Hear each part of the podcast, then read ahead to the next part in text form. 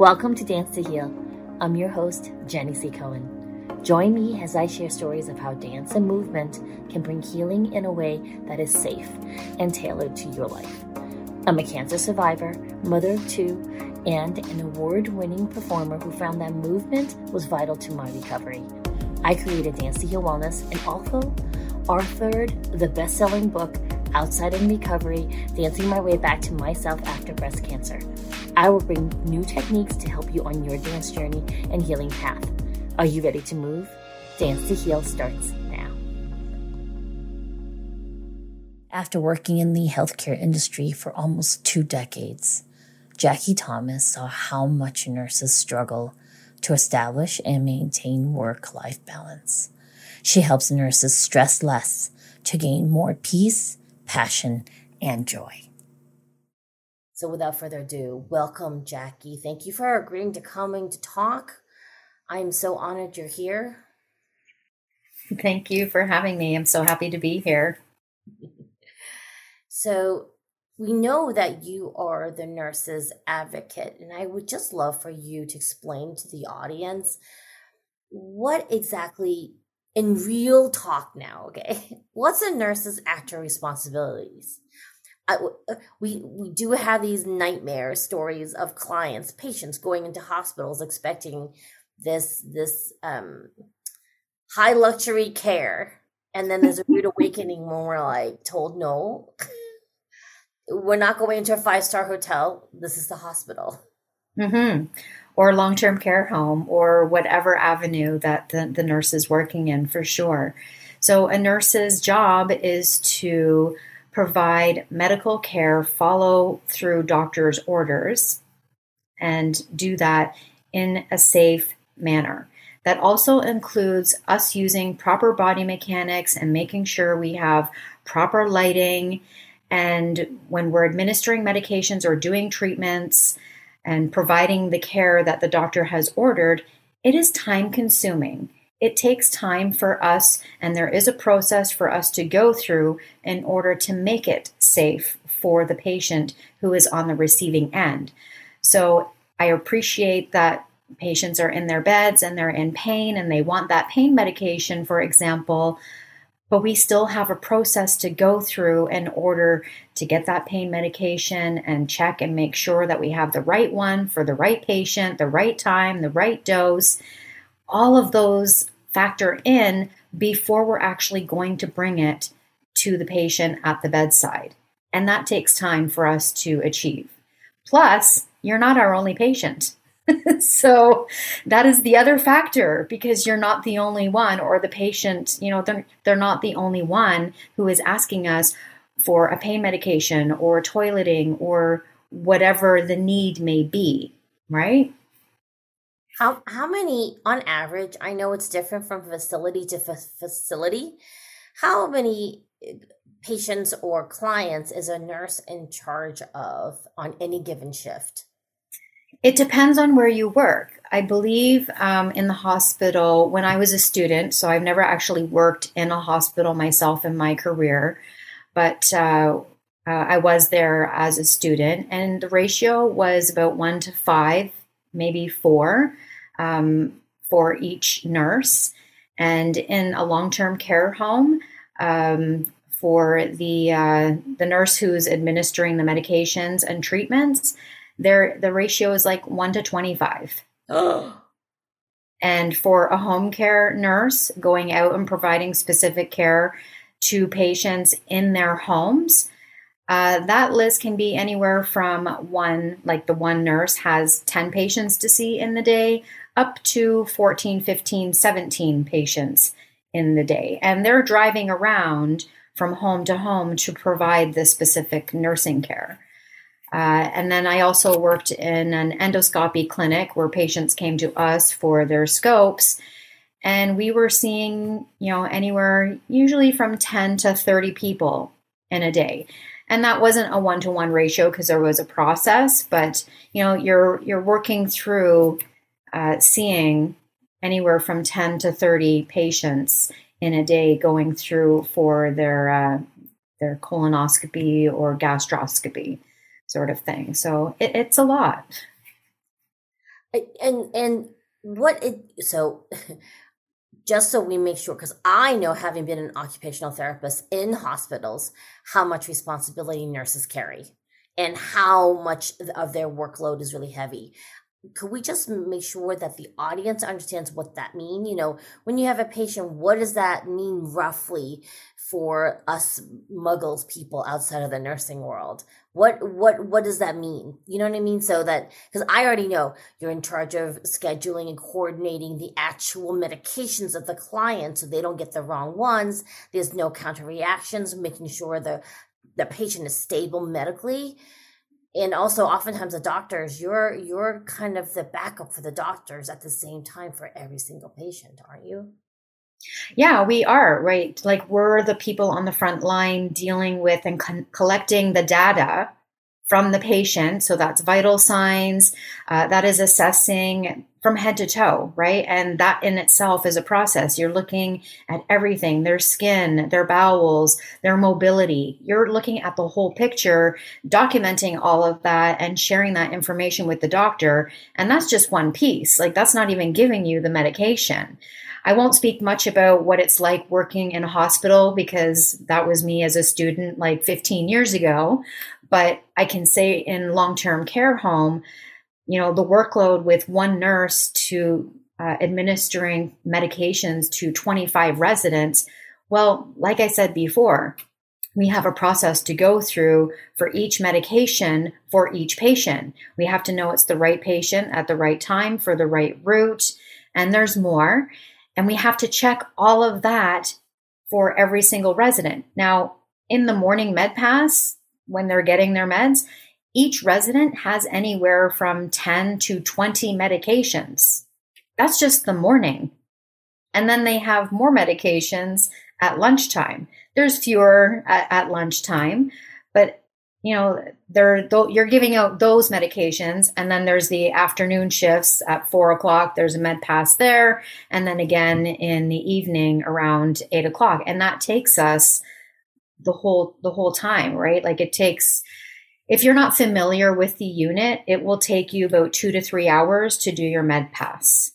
And then you have to do treatment. So that is changing wound care dressings, uh, applying creams, and that is if nothing happens. So nobody falls, nobody codes, nobody's going downhill, nobody's palliative. We're just talking like a regular day of administering medications and providing treatments for the residents who live in, in that home area. And that's if you're familiar. If you're not familiar, a med pass is taking me up to four hours to do because I have to make sure I'm giving the right medication to the right person. And because it's in a long term care home or it's the resident's home, they're not wearing that fancy bracelet that you wear in the hospital so that I can easily identify the person. No, there's this tiny little picture. I'm supposed to figure out wow. that this picture looks like this person. Uh, and sometimes the picture is spot on, but most of the times it is not. So it is very challenging to to try and figure out who's who and what to give to whom and making sure that you're giving the right person uh, the right treatment and right medication. That's it's a huge challenge when you don't work on a specific unit frequently or haven't been there in a long time. Yeah, yeah, and and also let's be let's be clear on something, audience that's listening and watching. This process of of of double checking and giving out the medication and there's other processes that Jackie hasn't gone through, right? These are not steps that Jackie says that Jackie has to do as a nurse. These are the facilities procedural things that she has to comply. Correct? They're not things you made up. Just no, no, and it's it's a part of it's a part of the nursing process, right? Like we have ADPI, which is a nurse a nursing assessment diagnosis.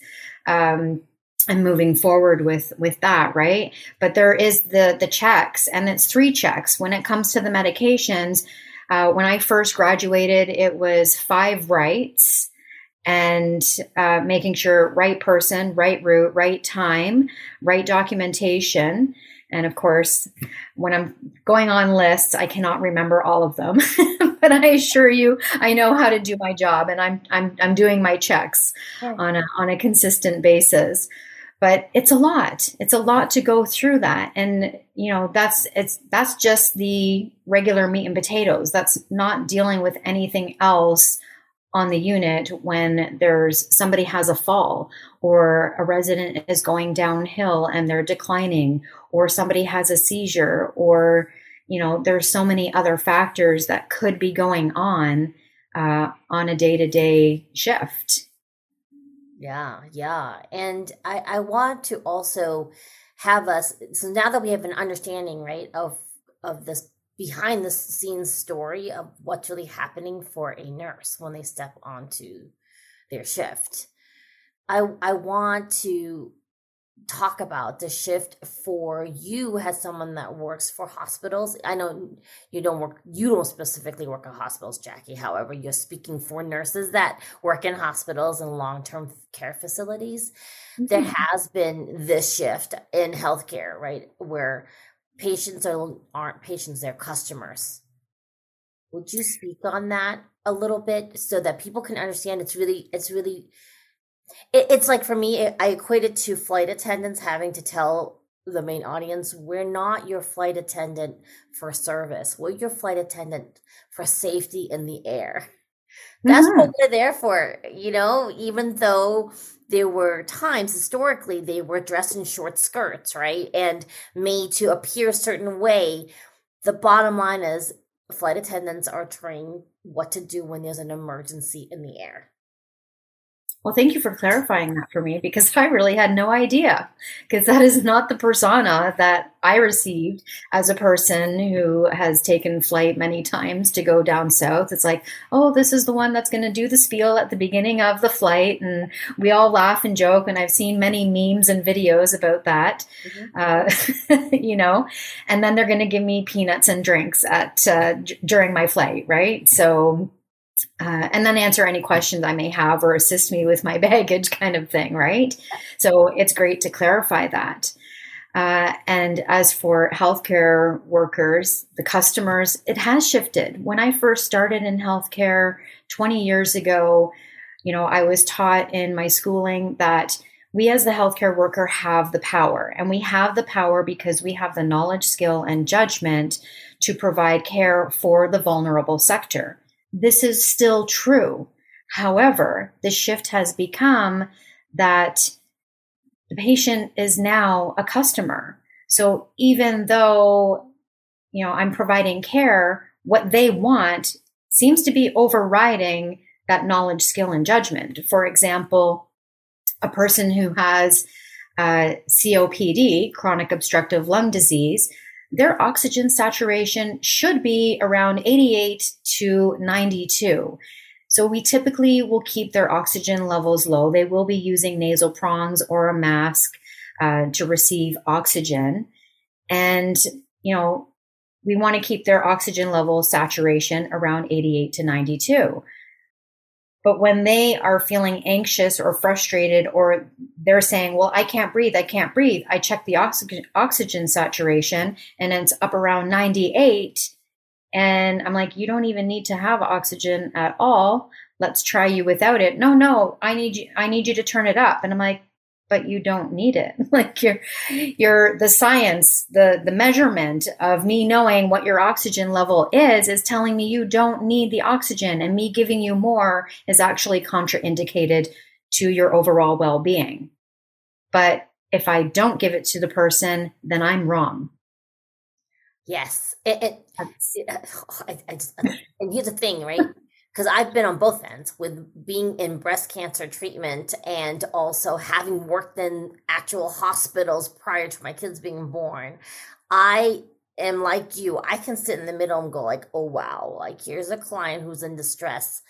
asking for what they think is going to make them feel better and you and the nurse is going you don't need it it's actually going to make you feel worse and mm. the adamant demand, right? Oh, no, no, no, no. I know what's happening. It's in my body. And you're like, yes, you do know what's happening.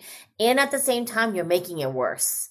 And sometimes I just, I love this story, Jackie, because for me, because I've had a healthy dose of respect for my nurses, I I learned very quickly on as an occupational therapist in in New York City that the nurses really ran the show. They kept the the ship going. You know, they caught the things that fell through the loop, and that would oftentimes lead to that would oftentimes leave nurses in burnout stage because mm-hmm. no one even understands how much you're responsible for right now i personally have only only ever had the best experiences with nurses because i don't expect them to be my personal like my personal person like i'm just like well you have a job and thank you for keeping me safe and would you please could i bother you it's always how i start with my request may i please have do you have the time to type of mm-hmm. things. I think it, it goes a long way in how one speaks to a nurse. You know, at the same time, nurses are burned out now, aren't they? They absolutely are. And I, like I was getting the shivers as you were simply making the statements of requesting to have what it is that you're wanting and needing from the nurse because that is actually what brought me into nursing in the first place. I thought, you know what? what a great place to be where I can provide care for people and they really appreciate what I do. Now, my experience is that you're late. My medications are late. And I'm like, well, what time do you usually get your medications? Eight o'clock, around eight o'clock. I'm like, it's only 840. I'm, I'm not sure what the issue is here. Well, you're late. I'm like, okay. you know? Yeah, right. You're like, what? Okay, according to you, you're late. right. I, you know, uh, I know, right? Because audience, we always have a little pre-conversation prior to me hitting the record button for the interview, right? So, you know, would you speak on nurses having difficulty with being advocates for themselves? Nurses don't advocate for themselves nurses are so empathetic and caring for not only the people that they serve, but for their colleagues.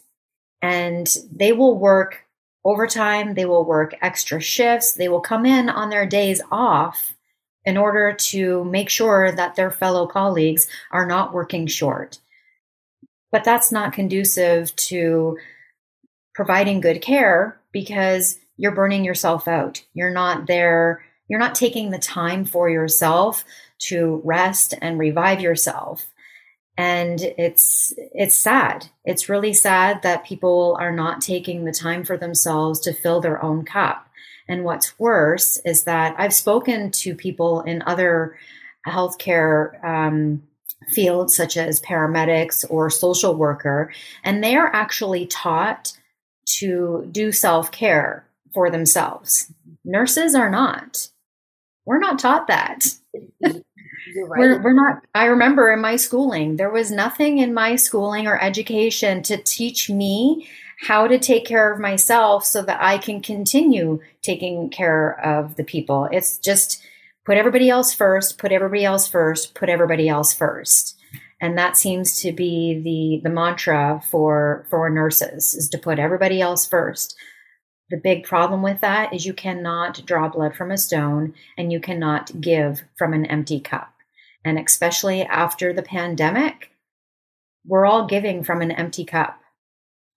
So if you're meeting nurses that are at their wits' end and not smiling at you or being Miss Nicey Nice, that's why. It's it's really why. They're just done. Oh, yeah, you're you're grabbing my heart and squeezing it, Jackie. It's absolutely true, right? nurses were on the front lines when a lot of us got to hide in our houses, you know, for safety, mm-hmm. right? I mean, we're also trying not to spread the pandemic. mm-hmm. that was a little bit of a personal, like, zing at myself. However, my point is that I love that you were willing to come on here and speak on this because, again, nurses have no advocates for them other than themselves. And I wanted to speak on this one thing you said nurses give and give and give. And I, I would love for you to tell, to share a little bit of this other perspective because, you know, we know each other, right? From training that helps people heal from past unresolved traumas And would you say there's a strong proponent, proponent of nurses that go into the healing and care field because they came from situations where that provides safety and that's kind of what they're repeating a little bit? I would absolutely agree with that. Uh, from my own personal experience, you know, uh, there's an archetype out there. Uh, there's many archetypes out there, but specifically for nurses, I would say it's the wounded healer. We are out there wanting to heal others in hopes that it's going to heal ourselves. Unfortunately, it doesn't really unless we do our own work. We got to do our own work and we got to take that time for ourselves so that we can heal ourselves. It doesn't mean you have to stop providing care and being the fabulous nurses that you all are, because I know how incredible you all are in everything that you do. But when you actually can heal the wounded healer from within and move forward from that, you are giving from a space of love and magic. And let me tell you, it's incredible. It's so incredible to be on this other side of being so happy and joyful and feeling good pretty much on a daily basis. It doesn't mean I don't have bad days. It doesn't mean that I don't fall on hard times. That is a part of life for sure. You know, it's it's a roller coaster ride. Uh, we never get from point A to point D in a straight line, right? It's definitely not linear. Um, that's what makes life exciting and fun and and brings the joy. And i never used to thought that. I was used to be so full of angry anger and frustration until i did my own healing work and moved forward uh, to bring me to where i am today wanting to advocate for nurses so that they can see that there is a better way and that you can be giving from a full cup instead of trying to grasp at straws, trying to just draw blood from a stone because it's not going to work. It, it, it isn't. I, I really loved you sharing that. Thank you, Jackie. Because for myself also, because we, we met in the same training where we actually had to go through healing for ourselves before we could even begin to help guide others to where they need to be. And certainly for me, I went into occupational therapy wanting to help people get to where they want type of training because from growing up it was it was safer for me to make sure I was of use than actually demanding any joy for myself. And I love that you're giving anyone who's out there who's nursing or of a nursing type of profession that you really have to give yourself the the the opportunity for joy. Mm-hmm. It ripples out from that. Jackie, how can they continue to listen to you? What is the best way to be in touch with you, Jackie? I am offering a relaxation audio. It's about 15 minutes, so take some time for yourselves because you need it, you deserve it, you are worthy, worthy. you are worthy. And it's it's wonderful. It is relaxing. If it helps you put to put you to sleep, great. Uh, if you need it just for, you know, a simmer down and just to help you just relax for a little bit, uh, I am offering that uh, relaxation audio uh, for you. And uh, I really enjoyed it myself. I listened to it. beautiful, beautiful. So that link will be in the description of this episode. If you're watching on YouTube, it'll be in the description and also in the podcast, it'll be in the description. And uh, if you want to continue working with me, me, remember you can always access the free dance class that is somatically centered plus the myofascial release at danceandheal.com. Jackie, thank you so much for coming and being so vulnerable because, you know, we really needed to understand how hard it is for nurses being this provider and also being human and that permission to do so. Thank you so much mm. for coming. Audience, thank you for coming. We will see you next time. Thank you. Thanks for listening to Dance to Heal with Jenny C. Cohen. Come back next time to hear stories of recovery through movement and learn more ways that you can move your body. To work with me and continue your journey, visit OutsideInRecovery.com. Are you ready to move?